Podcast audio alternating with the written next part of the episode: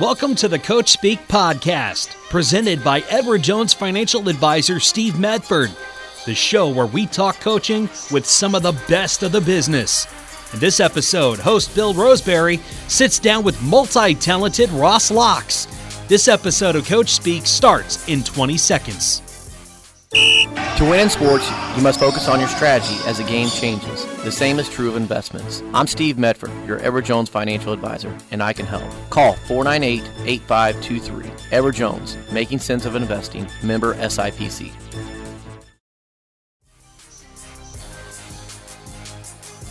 All right, we're back here on Coach Speak with Ross Locks. I mean, this guy's a former uh, star basketball player, former basketball coach, entrepreneur, podcaster. You're just doing all kinds of stuff now. Good introduction. Yeah, I'll take all that. but Bethalto royalty, maybe? No, no, no, no, no, no, I'm not there. You leave that to your brother? Yeah, yeah. yeah. we'll call we'll call Todd that. Yeah, there you go. There you go. Well, man, I was just I was thinking, you know, you know, it's here it is basketball season. You know, we're right past Christmas, and um, you know during the Christmas tournaments, I was just thinking about, man, it, it'd be nice just to sit down and talk a little basketball and stuff, and everybody's still coaching, and I was thinking, I was like, get Ross in. I was like, you know, now you're doing the restaurant thing, and you know, if you had the time, we could talk about some of that kind of stuff, and you know, I know. Um, you know, we probably still get to talk to Ty a little bit about the coaching stuff and have some connections there with him, him being up at Staunton now. And, uh, you know, just kind of talk about this time of year and what it was like as a basketball coach and a player.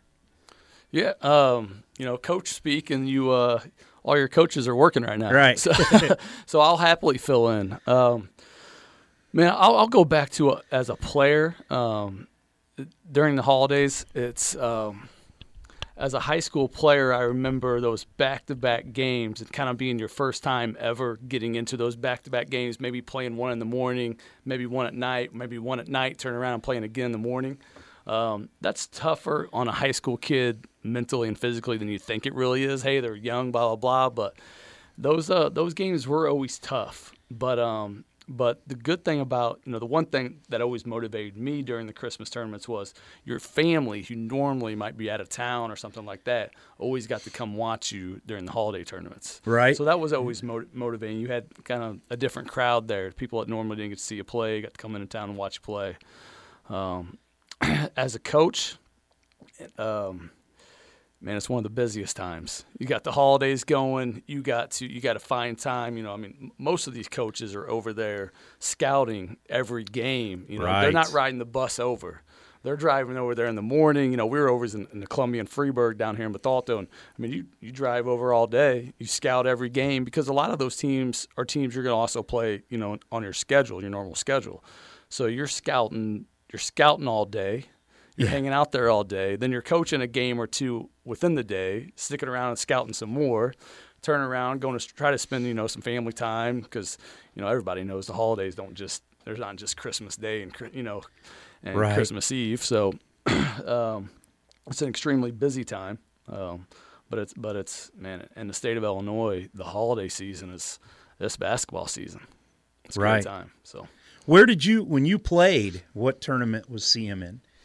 We were in. We were we um we were in the Columbia Freeburg. Oh, you were tournament. still there that yeah, long? Yeah. Okay. Um, I know. I, I, can remember back that even when I was in junior high, riding over and, and going to watch Bethalto in the holiday in the holiday tournament at Freeburg or Columbia.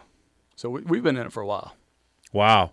Yeah, I didn't realize that because I mean, there's so many good ones around here. I mean, we got Collinsville, even Centralia. I covered I covered a handful of Centralia tournaments, you know, with uh, with Alton playing down there. Um, got to see some pretty good ones. See EJ Liddell play down there, and you know, I mean, Collinsville. I got to see Tillman and Jordan Goodwin going at it a few years ago, and Mark Smith and Jordan Goodwin going at it. I mean, the Collinsville tournament to me is is hands down the best holiday tournament. Uh, that, I, the the atmosphere over there, the players over there. It seems like, you know, they get they get all these teams from you know upstate a little bit, downstate, and it's and it seems to be that the people that come from Decatur or Peoria, they're trying to come down and prove a point, and then the teams in this area are trying to prove a point that hey, you guys aren't better than us up there. Right. They're trying to prove a point. Hey, we're, our basketball is better than down here. So I always like those games. They man, they get at it. You know, when when Edwardsville was going through with Mark Smith, we were over at the Columbia, and we I'd sneak over anytime I could. Oh, really? to go watch Edwardsville. Yeah. Yeah, because I mean they were fun. They were fun to watch. Yeah, I, I mean, as a as a writer, it was insane. I mean, starting the day after Christmas, you knew you were going to be, you know, all over the place. I'd be in Columbia and Freeburg for you guys in Marquette, wherever you guys were at, and and then I'd be in Jerseyville for the CM girls, and I'd be in Carlinville for the Wood River boys, and you know, uh, Cent- Centralia for Alton boys, and um, visitation for the Edwardsville girls. It, it, it's No, uh, I just tried to make all the coaches look good with how busy their schedule Yeah. was, and them trying to balance family and coaching. Yeah, Here but I'm not- the, the sports writer bouncing around to all these. I'm not having to scout all that stuff though. I'm going for a game or two, and you know, there were times where we do multiple s- spots in a day. But I mean, yeah. Yeah. we were busy too. But I mean, you know, we weren't spending the whole time scouting and trying to get all that done because that's that's enough work in itself. You know, I'd see. Well, Mike Waldo's a little different different beast, but I'd I'd see him in Centralia sometimes scouting Alton because you know Edwardsville got done with whatever tournament they were in, or they had an off day and they're played earlier, and he'd show up in Centralia to scout Alton because they're going to play Alton right after the holidays, and I'd go sit and talk to him for a second. But as a coach that um, that loves to steal stuff um, from other coaches. Mike Waldo loves stealing his stuff, and um, Neil Alexander from Lincoln. So Right. anytime those two are playing in Collinsville, I'm there. Like because Yeah. tho- those two are, are the best um, at what they did, and uh, you know Neil's still doing it, but uh, man, those two like watching their OB plays. I was obsessed just to go watch those two just to see what they do OBs and they're quick hitters and uh, yeah, those are those are two great ones during the during the holiday time to always go see, especially if they're playing each other. Right. I mean, quick Waldo story. Dustin Battis told me this when um, when Mark was getting uh, Mark Smith was getting uh, recruited the way he was. Shaka Smart was all over him for a while there, and he was at Texas at the time. And um, Shaka came up to recruit Mark, and he started talking to Waldo, and he started coming around some practices and everything, and he became kind of obsessed with with Waldo because of the inbound plays and stuff he had. And he, and he looked at him and, you know, uh, he says, "How many of these inbound plays do you have?" And Waldo's like, "Oh, I, uh, like a hundred and something." However many you want. and and it was it was well over a hundred. And Shaka Oh, yeah. Smart was like, "Inbound plays," and and uh, yeah, Dustin said Shaka Smart had started sending film up to Waldo to dissect it for him because Wal. He became more obsessed with Waldo than he did Mark. Oh, Obviously, man, Mark didn't go down there, but yeah, because Waldo's a genius at what he does. I, I it, rumor has it that I believe at one time, once Waldo was done with high school basketball, there was a time before he went to SIUE that he went down to Texas and spent time with Shaka Smart did, and just yeah. watched their program and then took all notes and everything. He just kind of was a fly on the wall, took all his notes. And then I believe gave him the Shaka once he were done, and they sat down and went over everything that Mike thought they could do better. yeah, I think know? that did happen. Yeah, That's I, unbelievable. That's that's I know. I mean, you know, I I was telling us I had on my last episode on our last episode here, Coach Speak, we had Dan Cruz and Jeff Helmkamp, um, two former Advantage photographers with me, and and we were talking about stuff, and we brought. They were talking about coaches they like to watch on the sidelines and how they did things, and Dan brought up Waldo, and I told a story that Justin Hampson told me when he was playing for the San Diego Padres. I was doing an interview with Justin, and Justin said, when I got to the to the show, and I and they start giving us scouting reports, he's like, I was like, I've already seen this stuff. He's like, this is the same crap Waldo was giving us in high school. When I was at Edwardsville, I got scouting reports this in depth. They was writing out major league scouting reports for their high school team. That's how advanced he was. Yeah. I mean, he was he was way ahead of the curve for high school basketball, and you know, and I know, I don't know anything about baseball, but people talk the same way about him Right. in baseball that he was ahead of the curve, and so just always so prepared. You know, that's the thing with Mike, just always so prepared. Everything, every, every, every I dotted, every T crossed. You know, his team's always just the most prepared teams I've ever seen. Yeah, and you, you talk about him, Coach Alexander and and and Waldo. I mean, what were some other coaches that you looked at as a younger guy that you kind of uh, took pointers from? You know, I've I've said this on my own podcast, uh, Eat, Slay, Live, numerous times. as a as a young coach, and, and I'll and I'll tell a little story with with Waldo. Um, there's numerous coaches, but one thing that I would do that I that I recommend to all young coaches coming up, even even older coaches who don't think they they should or need to anymore, but I picked everybody's brain who would allow me to. I didn't I didn't care if you know it was my first couple my first year after my first year coaching and I realized I knew absolutely nothing. you know, you think you're you think you're going to get into coaching and you're going to know something because you know you're a high school player, a good high school player, you went to play college. You think you're going to know so you don't know anything, you know. And right. even 10 years in you still don't know anything. But um you know, Mike Waldo was the first person that I just, you know, I'd always seen. I'd come back into town. Mike had always lived in Bethalto when I was right. growing up, so mm-hmm. I'd always see Mike around. I remember Mike in high school. Mike Waldo, after we played him my senior year, and they absolutely just destroyed me. I couldn't catch the ball. They were they were one of the better high school teams I'd ever played against, and and they went like their little point guard, five eight, uh, Adam Jones. But then after that, they were they were like six four and above. Their two guys coming off the bench were six seven. They, they were, and so they had these six five, six seven, six eight guys face guarding me. I couldn't catch the ball. Just totally dominated me. And um, and I see Mike. I don't know a week later or so at Leisure World, and uh, I would always go up there after practice and get my workouts in. And he um, he pulls me aside at the water fountain and goes, hey, you know, you're a tremendous player, blah blah blah, whatever. He goes, I want to give, I want to give you a little tip. If you, if you're, and you know, he always, if you're willing, if you're, if you're willing, willing yeah. to, I'm willing to take anything right. from you. He goes, he goes, you know, it, it took me, you know, a couple possessions of you having the ball to realize, you know, how we're going to guard you. He goes, but one thing you probably don't realize that you do as a player. He goes, every time that you go right, you're going to the basket. You know, you got, you got quick first dribble, so you're going to the basket. Boom, you're getting there. He goes, but every time you go left, you go one dribble pull up. He goes, every single time you do it. So I'm like, oh, no, I don't. No, you know high school. No, I don't. right. I go either way. Man, because you start watching film and you start just all of a sudden you, you're in a game, rip it one time, one dribble, I'm pulling up. It's like, Mike was right. You know, I mean, he just sees all that stuff, and then you know he's he's giving that to his players real quick. But to go back, you know, Neil Alexander, I'd call him and pick his brain. Mike Waldo, I remember going down after my first year picking his brain, and we're sitting on the sideline after practice and we're going over my notes and things, just picking his brain. And he looks at me and he goes, "You know, all these years coaching," he goes, "There's so few people that have ever called me to pick my brain like this." Really? And to me, that's what I thought. I'm like, I can't be one of the first. Like, I like this isn't nothing new. People just people do this. And he's like, honestly, he goes, I don't know what it is. He's like, people never get a hold of me to pick my brain like this. He's like, you're one of the first. And uh, he's like, hats off to you. Keep doing it. And I, and I kept doing it.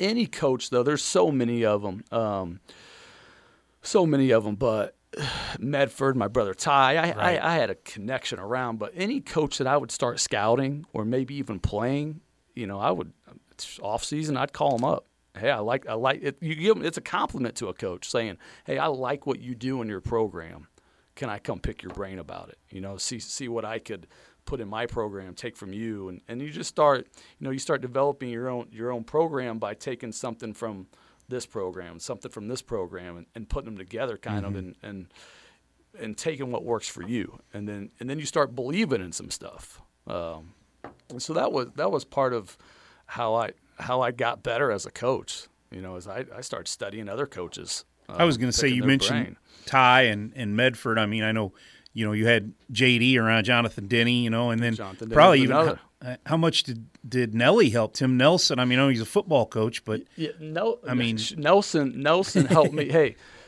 football. He was a huge reason why I even got my first job at Beardstown. Um, his best friend Aaron Elmore was the was the head football coach up there at the time. Okay. Um, so whenever the process started with me at Beardstown, Nelson, you know, I called Nelson and he dropped everything. And, hey, let me call my guy. And so he calls up Aaron Elmore, who then, you know, I know Aaron, but not like not best friends like Nelson is. And Aaron walked right into the principal's office and said, Hey, I know this, you know, I know this kid. I know how hard he's going to work. I know his brother. I know what his brother's done as a coach. Like, you want somebody that's going to, you know, put in the time. This, this is a kid. So he walked right in and put in a great word for me. And that all started with Nelly you know. But I'd call Nelly all the time to pick his brain because I mean, if you coach one sport, I mean, it's it's so much is the same, and it's about motivating mm, players. Right. how do you handle this situation and that? And uh, he did such a great job at Alton Marquette. And Anytime I pick his brain, you pick his brain about. He was such a huge motivator. I mean, yeah, he's a player's absolutely. coach. So you see that right off the bat. So anytime I you might be having an issue with a kid or something like that, Nelly would always be one of the, one of the guys I would call because he handles situations like that so well. What was it? It seems like I mean, obviously athletics has been a big part of your family and your whole life. I mean, because uh, you're a lot, you're quite a bit younger than Ty and Todd, but you had to have kind of looked up to them. You know, when they were going, you know, especially Ty was a pretty good player at CM. I mean, to uh, to see all that. But what made you want to get into the coaching side of it? Man, you, go, you go back to even playing. I mean, Ty yeah. I mean, Ty, Ty in, in my life is, is, the biggest influence in my life. it comes to, you know, I'm in, I'm in third grade when he's a senior. So oh. there's a bit of an age difference there. But I mean, going to watch those games in a packed gym, and I mean, there's once you saw that and you saw that atmosphere, like I, I was sold. Like I was gonna, I was, I was gonna I'd do anything to be a CM Eagle basketball player after that. Like I was right. hooked. I wanted to be that. I wanted I wanted my teams to be what his teams were. I mean, uh, not impossible almost because of one of the greatest you know boys basketball team never come through with Alto. But um, I mean the atmosphere back then for their games and stuff and being a kid it just it pulled you in. Um, but then coaching again. Um, Ty was Ty was on the bench. He was a sophomore coach when I was in high school. Um, okay, I was going with that. him to scout games and seeing. You know, you start to see then what goes into it, uh, and then being in college and and him taking over the CM program, right. uh, and just how much he loved it. I mean, the passion that he had for it, and and then he just he gets into stuff and he makes whatever he's into he he makes it like just seem like the greatest thing in the world. I mean, he just has that passion and that love just that pours into it, and so you're like, man, it just hooks you. You know, Ty has that personality, and so right right off the bat, like when he got into coaching, I saw how much he loved it. Like, it just pulled me in. Um, so that's kind of how that's you know that's how coaching came about. That's how even wanting to be a basketball player came about. Just inspiring to be like him. Did you come back. I know you were in college. Well, you were out of college uh, for a little while there while he was still at CM. Did you ever come back and help him out with stuff at CM while he was the head coach? Uh, no. Um, I once I graduated um, college, I got a job at, at Beardstown, and right. right. off the bat, I, I got I did, there wasn't I wasn't an assistant or anything. I, I got the head the head job right out of college.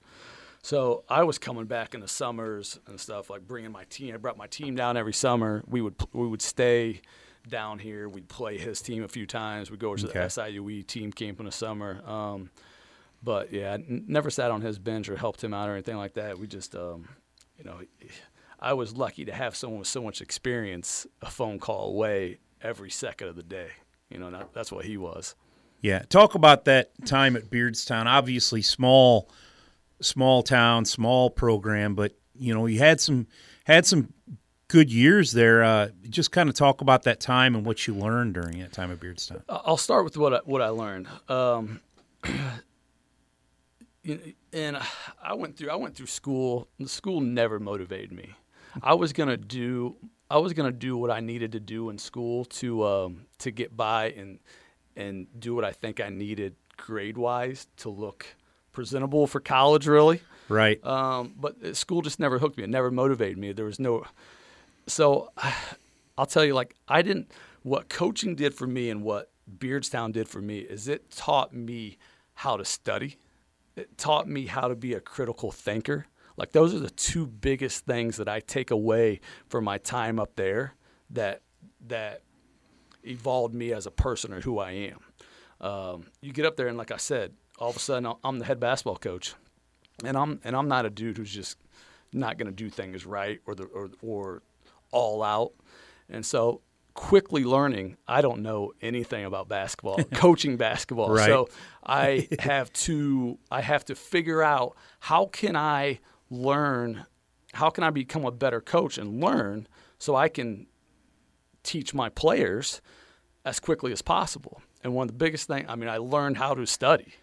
I, I learned how to be a critical thinker, and and that was one that that's one of the biggest things that I take away with me still today. Um, is anything now, even with business, um, it's you break down. It's all right. Here, here's the options. If I do this, if I do that, and you take the positives and the negatives and you weigh them, and I mean, you become a, a, a real thinker. And then you kind of use common sense and and that's what man that's the biggest thing that i take away from that. But beardstown has a great history of basketball. Um, i think at 87 88 they went, went to state back to back.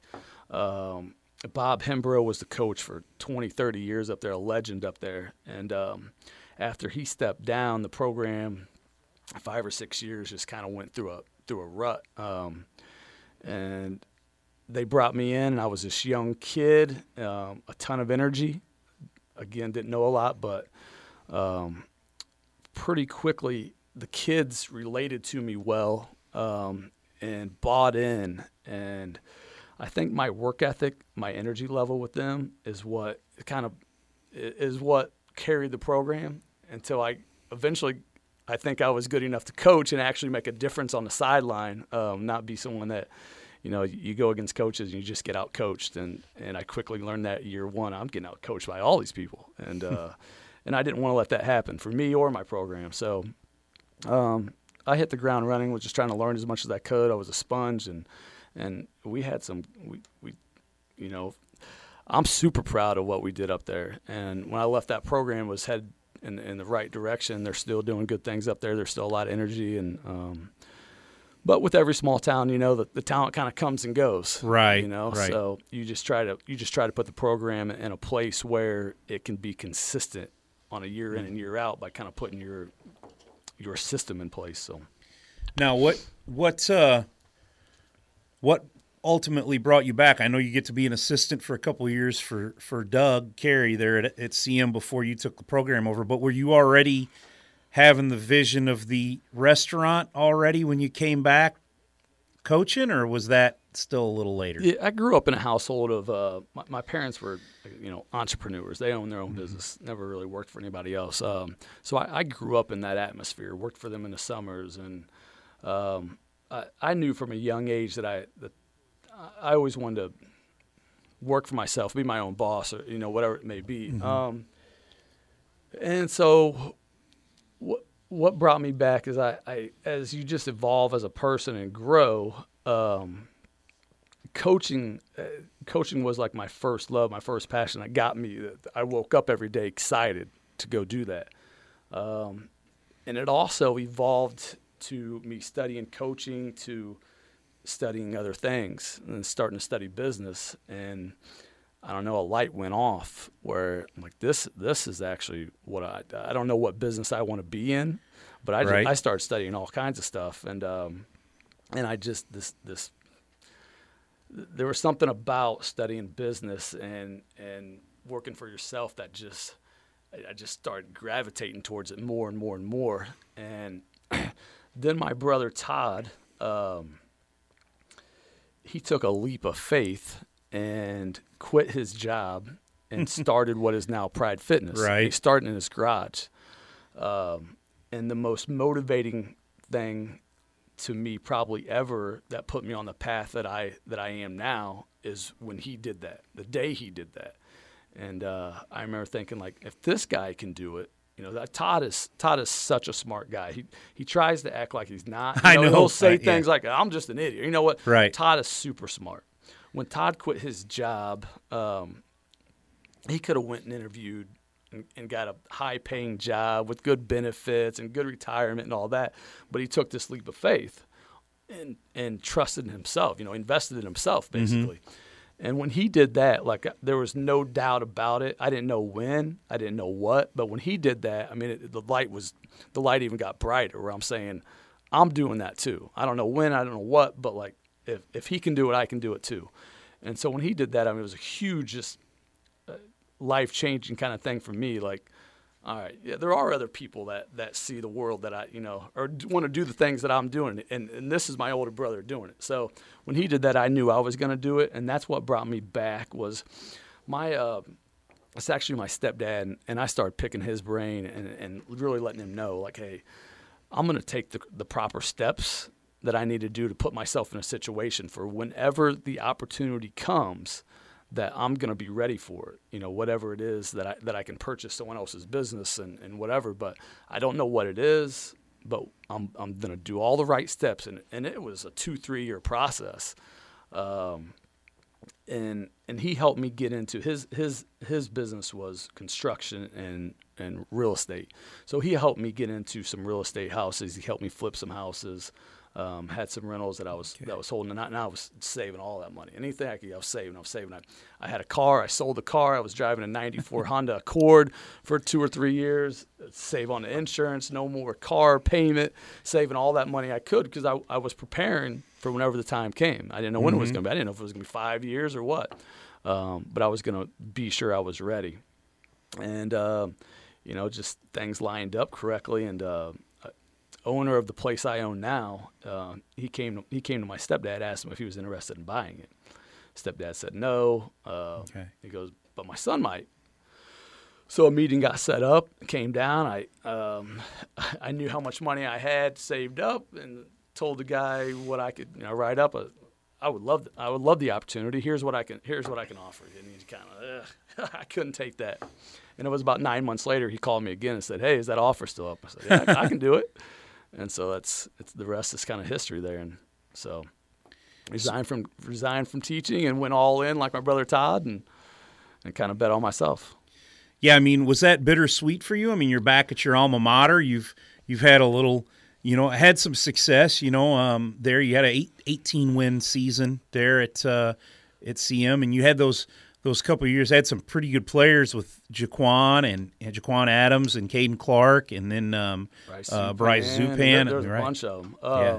Even when I was assistant with Doug, and we we yeah. had, we had some players come through through um, through those few years. Uh, it was bittersweet. I hated to leave Beardstown. Um, you know, you always think uh, the grass is greener on the other side. Um, right. You know, I'm at Beardstown. I always thought, oh, well, you know, I'm I'm looking to, man, looking at the big schools and man, that's where I want to be. But you know, looking back, I had it so good up there. Yeah. Um, there are not as many expectations out of you there as at your alma mater where you're a thousand point scorer and everybody yeah, knows who you yeah, are. Absolutely, too. it's a lot um, more pressure. At the same time, it's um, you know you, you see a lot of, of you know a lot in the college game. You'll see coaches have something good. Shaka Smart, we're talking about at mm-hmm. VCU. He has such a good exact, thing going. Yeah, yeah. You know, and then he leaves and he goes to Texas and it never works. Mm-hmm. And then there's all these other different things of why it doesn't work in Texas. You know, now he goes probably somewhere where, where he'll he'll do a little better because the system will work better. Mm-hmm. But you always wonder like why are, why are these coaches why will they leave someplace where they're they're doing good like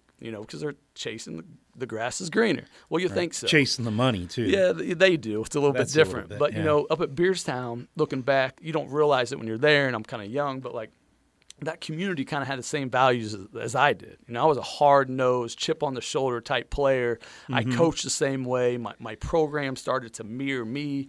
Um, you know, the parents up there, they're they're you know they're blue collar hard workers up there. So it, everything kind of fell into place up there looking back. And it all we, we all related.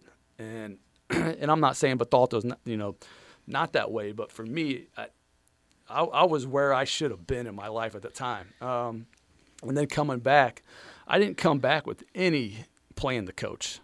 Um, okay. doug yeah I, I, I was all in on, on going in on business but at that point, basketball meant so, coaching meant so much to me still. You know, I, I was a teacher and I loved teaching because I got into teaching. I love to be a part of kids' lives and help mm-hmm. influence mm-hmm. those lives and, and teach the lessons and be another father figure outside of that.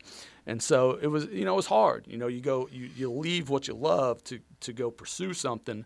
Um, so it was bittersweet. And, and then Doug gave me the call. Um, you know, I, Mike Waldo uh, asked if I wanted to be on his staff. Doug, Oh, wow. Doug Stotler had, had got a hold of me and asked if I wanted to be on his staff, and and I knew I, I knew I couldn't do those two. You know, I couldn't. I, there's no way I could drive back and forth to Alton when I'm trying to start this business. No way I could do Edwardsville. Um, same reasons, and and so Doug called me. You know, hey, you come when you can. That's all he asked of me. And uh, so I'm like, you know, I'll be there. I'll help you when I can. And and eventually, like, as as I said, I'm not somebody who can be halfway in. I'm I'm in. And so, and and as soon as practice got going, I I was there 99.9 percent of the time. Right. He needed me to go do it. I was in. So I just, you know, if I had to work longer hours or I had to be at the bar earlier, I did whatever I, I could during basketball season to, to make it work. And and I had, you know, those couple of those years with Doug was some of the most enjoyable. I really did love being an assistant. I'd never been one. And so I really did love preparing the JV or, you know, the whoever to go against the varsity to make them, you know, to get them ready for the game. I it was a different it was a it was a different coaching. Um, it was just a, a it was different being the, being an assistant than being the head coach, and I'd never lived that spot. And uh, man, I, I embraced it and loved it, and I, I just loved getting that team, my team, as prepared as I could to make the varsity prepared. You know, because then you feel like hey, we did our job, and now the varsity they're rolling. They're going out and dominating teams because we're we're giving them good looks in practice and all that. Um, but man, Doug's Doug's a an, an amazing dude. uh, he's you know anybody that knows Doug Carey knows. I mean, Doug's Doug. You know, it's the best way to describe him. But uh, man, he's uh, Doug does Doug. Doug does things the way Doug wants to do them, and Doug Right. believes in, and and the biggest thing you take from Doug's when Doug does something, Doug believes in what he's doing. He's not, you know, he, he believes in it, and Mm-hmm. he doesn't second guess himself, and um, he doesn't care what other people think what he's going to do. Right. And um, and you know, as a coach, you second guess yourself and stuff like that. There's always those, you know, critical thinking comes into, it, and you're always, oh, is it this way or that way? And Doug, Doug's like, it's this way, and and so coaching with Doug was was a couple of the, the best years coaching. I mean, the most enjoyable. Um, the, the way he, the way he just keeps the atmosphere light, but at the same time, you know what you have to give Doug. So it, it was great. And then you know, Doug stepped down. Um, I was fortunate enough to um, get get the the job. Um, they offered me a job, took it. Um, even at that point, I was kind of unsure if I should if I should if I should take it. Right. My business kept getting busier and busier every year. Were you already? Did you open the restaurant yet? You hadn't yet no, when no, you. I came when I came right down. I opened the restaurant. Um, I I resigned Okay. up there. I moved down here and bought the restaurant in June, um, in June of 2015. So it wasn't until I didn't decide to, you know, I was all in on the restaurant. We opened in September, and Doug had, you know, kind of put some things in my ear Okay, a few times, but it wasn't until long, yeah, man. it wasn't Wow. until um, wasn't until right before the season. I'm like, all right, yeah, I'll do this. So yeah, yeah, I, I had opened up the restaurant in September, and that, that first year came down and was, you know, helped him out. Yeah, that's. Was there anything? Well, well, first before we get into that, as a head coach, I mean, um, I know he's more your your brother's boy, but how, for you, what was it like getting to coach against uh, our uh, our sponsor here, uh, Medford? I mean, you know, I mean, because him and Ty were roommates in college, so obviously, you know, you'd been around Medford, but that's got to be kind of a surreal thing to be going coaching against a a, a friend of Oh, yours that's uh, across he's- the you know, court. him and Ty are best friends. Me Right. and Medford. I mean, he's he is one of my closest friends as well. You know, I was just at his house Saturday. Um, me and Medford are really close, and uh, coaching against Medford. Um, as much as I hate to admit, you know, I like I said earlier, I didn't know anything early on, but as you get better and better, you you you know, I really pride myself. I don't want to get out coached. I want to get out coached. I don't want to get. I don't want the other team to be more prepared than us and all that. But no matter what you did when you went against Medford, as much as I hate to admit, you, felt like you were out coached. Medford is so intelligent. He's so smart, and and the and our defense we ran a one-two-two, and uh, it gave so many people trouble. It, never gives Medford trouble because Medford breaks down the game in such layers that other people just can't do. Um, if I threw him a curveball and we did something different with our one-two-two, you know, you have rules with it, and you throw a different rule at him, he he makes that change, that that in game adjustment like that, and and he's he's great at baiting baiting you. Um, his, his like Waldo, he prepares so well, and he prepares Right. at such different levels than than other coaches.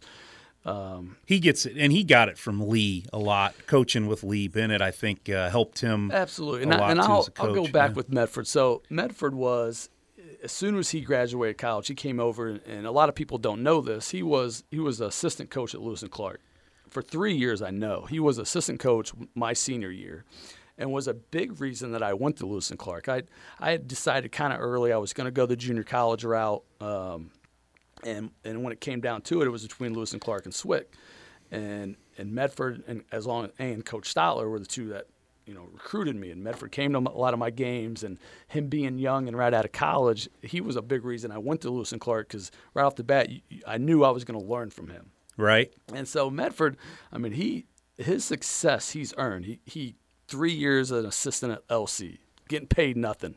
And this man who had just started his business at the time, Yeah. who's going door to door knocking on doors in Jerseyville, is then doing that and then getting on the bus for a junior college team for free and riding it to Danville with us. And then riding it back and not getting back until midnight, and then going back and knocking on doors to get his business going the next day. Right. And so from there, then he goes to Alton under, you know, he was there with Lee, then Right. Lane. Um, And so, I mean, those are, you know, Doug Stotler, Lee Bennett, Lane Bennett. I mean, those are p- great people to learn under. And so by Right. the time he went to Marquette, he hit, he hit, he hit it running. You know, he was prepared and ready to go.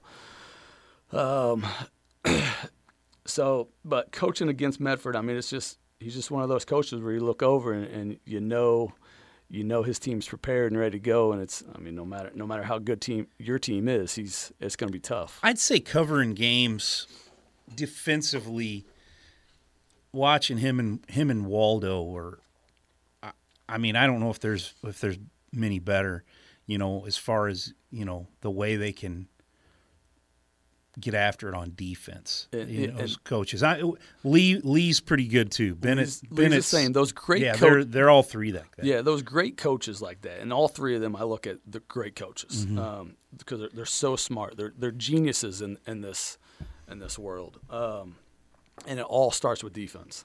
They're all they're all all three. It, it, it starts with defense. They're they're the the best defensive coaches around that you know. And that's and that's where it starts, and that's uh, year in and year out. They may not be all of a sudden their, their team can't put the ball in the hoop, but you can't put the ball in the hoop against them, and and you know, all three of them are man to man coaches. And they are able to get their teams. Again, it kind of goes back to the layers. You know, you, you get a young coach, and he's like, "I'm gonna go out and I'm gonna man to man these teams, and we're gonna we're gonna get in here, we're gonna play hard." And like, well, yeah, well, Medford team's gonna play hard, but they also know exactly how to guard you on every screen. You- uh, Right. no matter what kind of screen it is, if it's a flare screen, they know if they're going under. They know if they're switching it. They know if they're going belly to belly. Um, there's not much that you can throw at coaches like that that their team's not going to be ready for and not going to adjust to whatever you do. And because it's, it's, it's different layers. And, the, and those coaches are the best at it. And that's why year in and year out, no matter what their talent is, they compete. It's yeah, it's and it's it's adjusting and taking advantage of things in game and being able to do that stuff. Like one of my favorite, I, I love telling this story. So I, one of my favorite games I think I covered probably was when I was at the Intelligencer over in Edwardsville, um, the Salem tournament. Edwardsville would go down there every year, and Centralia would be in there.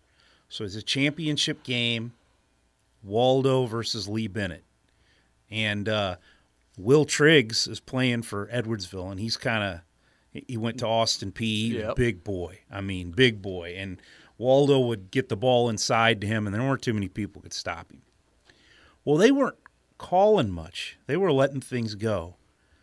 So Lee's got guys just beating the crap out of Will when he'd get in the paint. Like they're the the when the less things got called, the more aggressive Lee would get on defense. and Will is getting just beat to hell. And uh, Waldo is going nuts. I mean, he's red in the face, he's screaming, he's yelling, and they never really called much. Well, Will Will's having trouble, you know, because he's getting just beat up in there, and Lee's taking advantage of everything. And then after the game, I remember I'm interviewing Waldo, and he's he's upset. He doesn't say much. He never said much in interviews. I mean, he, Yeah. he was it wasn't a good quote. I could I could tell you what a Waldo quote would be. He's more I like a. Nick Saban type coach Yeah. when it comes. He's not Yeah. giving you a whole lot. So, but but he was he was uh, he was physically upset over that. Well, then I go over to interview Lee, and Lee's just like, you know, he he's playing it up still. He's like, is is Mike okay? He seemed pretty upset because Centralia won the game, and he's like, you know, is is everything all right with Mike? He was pretty upset tonight, and I mean, I'm picking up on all of it. I'm like, I'm like, but I'm like, I can't blame him. I'm like, that's great coaching. I said if they're not going to call it and he can take advantage of it, he's adjusting and using what's being given to him to take advantage to win a basketball game. There wasn't any there wasn't any cheating involved or anything like that, and they weren't like punching him or do, but they were they were able to get more more bodies on him and get more physical with him and wear him down. I mean, it was just watching them to like have that chess match there and Instead of it just was chess awesome. match. It was a chess match. Yep. Yeah, every every great. timeout, every quarter, halftime, they're they're both of them are, are making another move, and the other one then counters it. Yeah. Yeah, and coaches like that, it's it's so fun to sit in the stands and watch. Yeah, yeah, it was it was great. Um, is there anything you take away from all that coaching that's helped you in the business at the restaurant? about everything. Yeah. I mean, it- being prepared. You know, um, I, I I take my job almost like like being a, a coach, like being a head coach. Um, you have a team that you Mm-hmm. you still have to you have to teach still. Um, not everybody just comes into the restaurant business. You know, just uh, no one's a you know not all everyone's a professional server, bartender, cook, or whatever. I mean, you got to you got to teach them, and and even if they are, you still have to teach them your way. You know, it's Mm-hmm. like coming to a new program. Um, but the leadership part of it, being prepared, um, there's it, it goes. The lessons go. There's, there's every lesson you can take from coaching. I mean, you can basically take into running your own business. You know, it's uh, the work ethic is the biggest part of it. You know, if you want to succeed as a coach, I mean, your work ethic, work ethic just has to has to be greater than than you really think it could ever be. Um, and so that's, I mean, that's the biggest part of it is, is how hard you got to work. How hard, you know, I always said, you know, all the time, you, you got to fight for your program. Every single day as a coach, you have to fight for your program. No matter if it's, um, if it's the AD trying to, um, trying to take away some of your practice time or trying to uh, it, it's all kinds of stuff. I mean it, coaches the things coaches deal with on a day to if it's all of a sudden they're trying to schedule the gym getting done um, in the beginning of june when you got all your practices and camps you know figured out already. And then they're Yeah. throwing you the i mean there's all these things you always every single day you have to fight for, for your program. And then it's the same if you're running a business. I mean you, you got to fight for your business every single day. It's um it's constantly pivoting. It's uh, something new getting thrown at you every single day, and and it's also, I mean, especially in today's world with with everything that's happening towards my industry. I mean, you you. There ain't no days off. I mean, you got you got to constantly Right. be in a critical thinking kind of mindset, um, ready to pivot every day, but then ready to be as prepared as possible for whatever whatever comes. Uh, so yeah, I mean, the list goes on and on and on. Um, from the lessons that I took from coaching, um, who coaching, who coaching made me as a person, as a man, um, is things I take with every single day in my business and my life. You know, yeah, you brought up over the last couple of years. I mean, it's been a, a stress for these guys that have been coaching, but you had, I think, even a, a, a higher stress. I mean, running a restaurant, a bar and a restaurant right now through all this pandemic. Just talk about how you got through that, and you've come through it and and flourished. Yeah, um, sometimes you gotta you gotta take a bad situation and and you gotta make the best of it. we, um, I don't want to say we weren't prepared for the Right. pandemic, but I don't think anybody was. no, no. But where we, where our success during the pandemic, a lot of it goes to is that we were very lucky. and, and as any coach would tell you, it's better to be lucky than good any day. And that's what we a lot of it comes down boils down to being lucky. We had uh, we had bought you know the brick hall. Mm-hmm. We bought that building right. in 2018. Uh, so we totally gutted it, turned it into a little a venue hall. Um, you know, it's wedding receptions. You guys come down every year. We donate it to you guys every right. year. Yeah, thank you so much for that. That meant the, that means the world does for the Gallatin. But you guys keeping that going, what those awards mean to the community and you know the players around, and you guys jumping on board and and keeping that going means so much to to the community and all these these kids. Um, so any you know being able to do that, I don't even have to mention it. But anyway, so the hall we were able to get that and and buying the hall gave us the parking in between the two buildings. Hmm. So once we got the hall going and it started to generate some income, we then we start we we got to start making some plans. We we we're busting at the seams in our restaurant now. Yeah. Um, and we got the perfect opportunity now to to add on. And so with the land in between, we started getting our blueprints done. And so we got our blueprints done for the building. We started getting uh, everything prepared. We had all our at this point before the pandemic hit, for before COVID came in, we had we were we were set and ready to go. We already had our, our date down um, for when we were starting construction in between our two buildings and adding on. And then uh, boom, March hits, 2020. Um, you know, in contact with all my with um, RCS who who was our main contractor and, and, talks with them all the time and picking their brains. And, and then you start to see some things happening down in Texas and Florida and so the southern states that you know that started getting warmer they're starting to open up a little bit and they're all opening up outside. So I call up Wendell Yates and and uh, I said hey you know what what are the chances of us being able to come in and and lay the foundation skip skip the walls, skip all that. Let's lay this foundation in between these two buildings and mm-hmm. run it as a patio.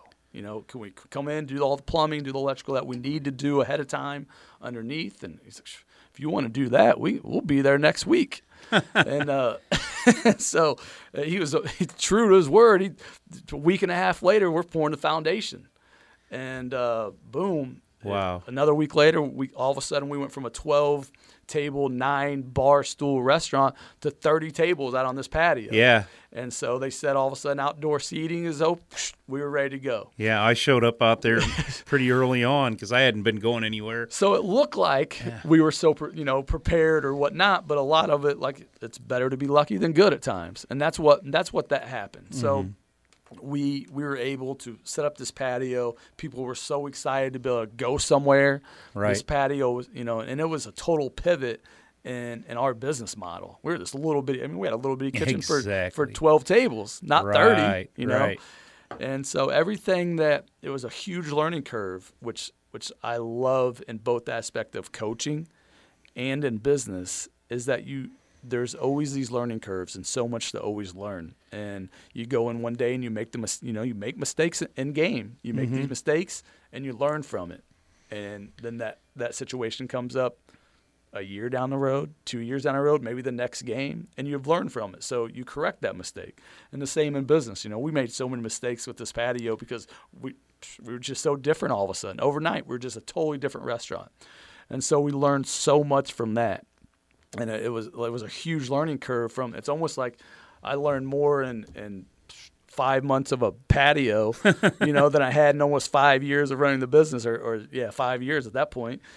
And so as soon as you know we we lined everything up to as soon as we were going to run the patio through um, Halloween, and then as soon as it closed down, you know the the workers were there, RCS was there. The next Monday started started you know back on on the original plans. So you know, shoot, and then in end of February it was done, and we were opening up, and now we're and now we're a different restaurant all of a sudden. Absolutely, it, so, it's, it's it, like night and day. Yeah, so you it's know, really worked out well, and and um, as an older guy, I always bring that up to to people. I'm like, you know, I'm 45 now. I'm like, man, I grew up with uh, Wicks and. Uh, Porky's and Dick and Barb's and I was thinking one other oh and and the Stadium Club in Fosterburg. And I'm like, yeah. now these Now, people yeah. get Regal Beagle and you know Third Shoot and Locks Brick House and um, Pump House. Pump House. Yeah, I mean it's like it's like night and day from what those places all, were. back all three the of those places, same thing. I mean, you Yeah. you, you pivot, and you, you know, and it's and it's people appreciate you you putting money back into your business and continuing to make it better.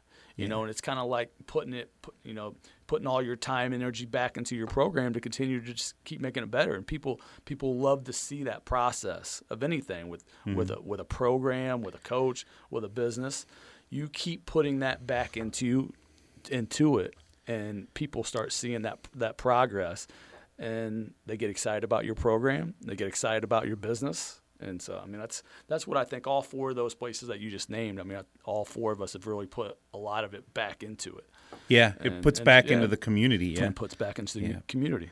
for sure, for sure. And then talk about where it came from. You you mentioned it by name earlier. Eat, Slay, Live. That's you and and Todd's podcast. Where did where did that come from? And and just talk about that a little bit. I've listened to I've listened to several of them, and uh, you know it's it's a good time, especially the background one on you and you and Todd. So So we, uh, you know, Todd's a lot older than me. right, he uh, he was more of kind of when I was growing up, like a father figure type. Um, but as I was, you know, shoot, I was in.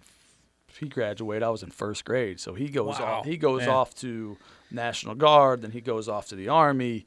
And as I'm growing up as a teenager, you know, he's he's already out in the real world. He's you mm-hmm. know he's starting his own his own life, and so we you know and then as you know then i'm gone i go you know i go away to college and then i go away to beardstown and and we weren't where we club yeah we're brothers and but we Right. weren't super close because of the age difference really yeah, and so as i moved back down and he had his business and i had my business we just became closer and closer we're picking each other's brains we're always throwing ideas at each other always having lunch and breakfast and um, and then one day we, you know, I called him up. I'm like, hey, I, I want to talk to you.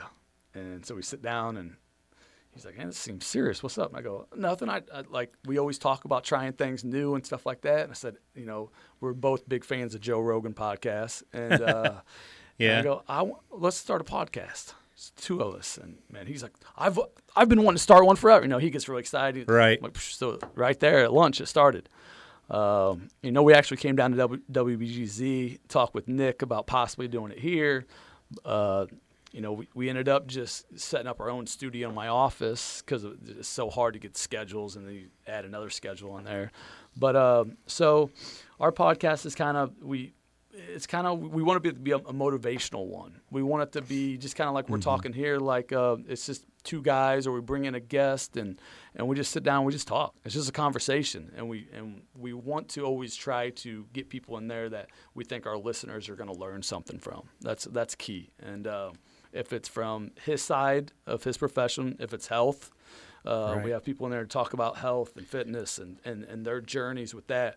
Uh, we've had several people from my industry come in and talk about the same thing, how they got started in business and what they've done. So um, we get some people from different communities that, that have great stories about their backgrounds, and we bring them in, and and we and the, really the the whole idea of it is just for us to learn something and for our listeners to be able to be able to hear someone else's story um, and and take something from it to hopefully make them a better person. So that's awesome. it's been it's been great. It's been fun. We've learned we've learned a lot. We've uh, me and him have gotten so much closer in it um, by doing it. And like you, I mean, I'm sure you, it's a it's a blast. It it's is. fun to sit here and just it's chat. it's a lot of fun. So I do something even a little bit different. Um, my roommate is on, is owns an online heavy metal radio station.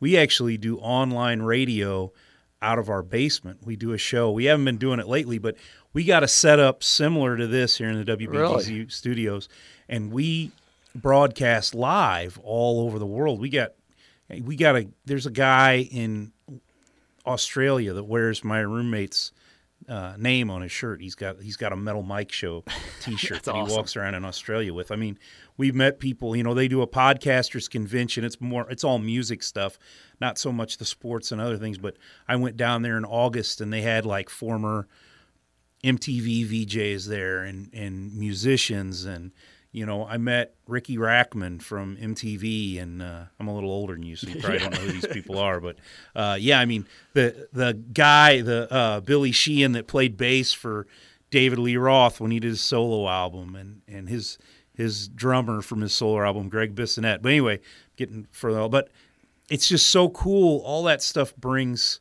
everything together, and you know this is the internet and different things of well, there's a lot of downside to a lot of it, but you know, But I, also but I, but I truly upside believe in things like this. Yes, I truly believe that that, we're living people together. Yeah, we're living in one of the one of the greatest times to be alive. You know, the, the whole thing that's going on in the world right now. It's hopefully it's a it's a little bump in the road, but like when me and him were talking, like we live in the greatest time to be alive that there is. I mean, everything that you want is at your fingertips. And so it was just, you know, with the podcast, it was just one of these things. Like I didn't want to look back when I was 15, and be like, man, I really didn't take advantage of some of the awesome stuff that we that we have in our lives every day. So that's that was one of the things with the podcast, and just that. I mean, you can sit down in your basement now. Right. Yeah. that's do a what we live do. We- radio. we- like Mike broadcast says. it live. That's that's crazy. Mike says awesome. this is no different than what we were doing sitting around a bonfire drinking beer when we were in our early 20s, listening to music and breaking it down or talking about sports because we'll talk about other stuff on there too. We don't just make it just all about metal music. I mean, we'll talk about all kinds of stuff that's going on. We'll talk about sports. I'll tell stories about stuff here and when I was covering games all the time. I'll tell stories about training people at work now or just anything, you know. Um, uh, and then and then the sports thing, I got Dave Lipe had that great idea to do the Metro East Sports podcast Awesome over in. Edwardsville, Yep. and he's just done such a great job with that. And I helped him get started with that. Well, then when I lost my job at the Advantage, I wanted to step away from everything. And then Nick approached me with this one when him and Steve got too busy to be able to do it. And I've been able to come down here. And I mean, this has been an absolute blast. I was away from the sports for a while, and now I'm able to come back at this level of it. And I'm having so much fun doing this. And I, I people have reached out to me and wanted to wanted to come on, or they're just excited listening all the time. And you know, this has been an absolute blast. So I haven't had anybody tell me no about coming down here yet. So I told Nick the other day. I said I'm I'm pretty good at this. I even got pretty good at yeah, I, I was messing with him. Yeah, I was like, nobody's told me no yet. I even got Jim Wigger in here. He's 90 years old. It's you a know, good track record. I know. Eventually, somebody's going to tell me no. But uh, yeah, no, it's fun, and I appreciate you coming in, man. I mean, I've always, you know, watched what you've been doing from afar and, and respected what you've done. You know, I mean, with the um, from coaching to uh, the business. I mean, it's amazing what you've done there. Absolutely amazing. Every time I go there, there's something different. You know, Well, I, I, I that's- really appreciate cool. that. Thank you. So, but uh, yeah, so appreciate it, Ross, and uh, we'll have to get you back on again sometime. Maybe Anytime, man. Maybe I'll have to come on with you and Todd sometime. There, oh, I like that too. Yeah, I can bring one of the guys from the committee with me or something. There we Get- go. Yeah, like uh, let's do it. get Silkwood in there. He can talk for days. He's got all kinds of stories. Yeah. all right. Well, Ross Locks, I appreciate it, and uh, like I said, we'll have to do this again sometime. Thanks for having me on. Tune in next time on Coach Speak when Bill Roseberry sits down with Greg DeCourcy from Marquette Catholic High School. You mentioned your first year at Marquette was 1977. What brought you to Marquette? What was your resume before you came there for those 31 years? I graduated from SIU, Edwardsville, and uh, my first teaching job was in Pekin, Illinois at a junior high. My wife is from this area. She's a graduate of Marquette High School. All of her brothers are graduates there. So we came back in the area, and then I got into uh, coaching with John Rogers. I coached for uh, 10 years. I was the uh, defensive coordinator for him, and it, it was fun. That's next time on Coach Speak, presented by Edward Jones financial advisor Steve Medford.